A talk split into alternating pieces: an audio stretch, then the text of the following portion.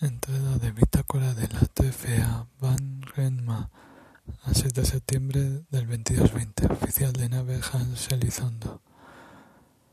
Acabo de recibir otro audio de Jun Sim. Me dice que está con su madre en Marte y que Davis está intentando presionar al Consejo para que aborte la misión. Que su, que su madre nunca se ha llevado un crédito de la TFA. Es solo una excusa para poder abortar la misión.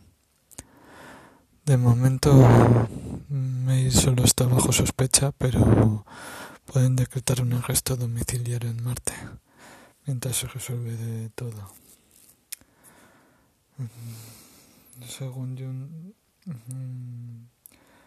Davis quiere controlar todo lo que pasa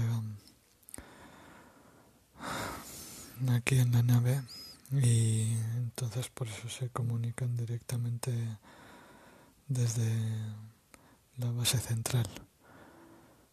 Dice que muchas personas en el fondo temen que esta misión sea un éxito y pueda poner toda la humanidad patas arriba. Bueno, más política me faltaba. Fin de entrada.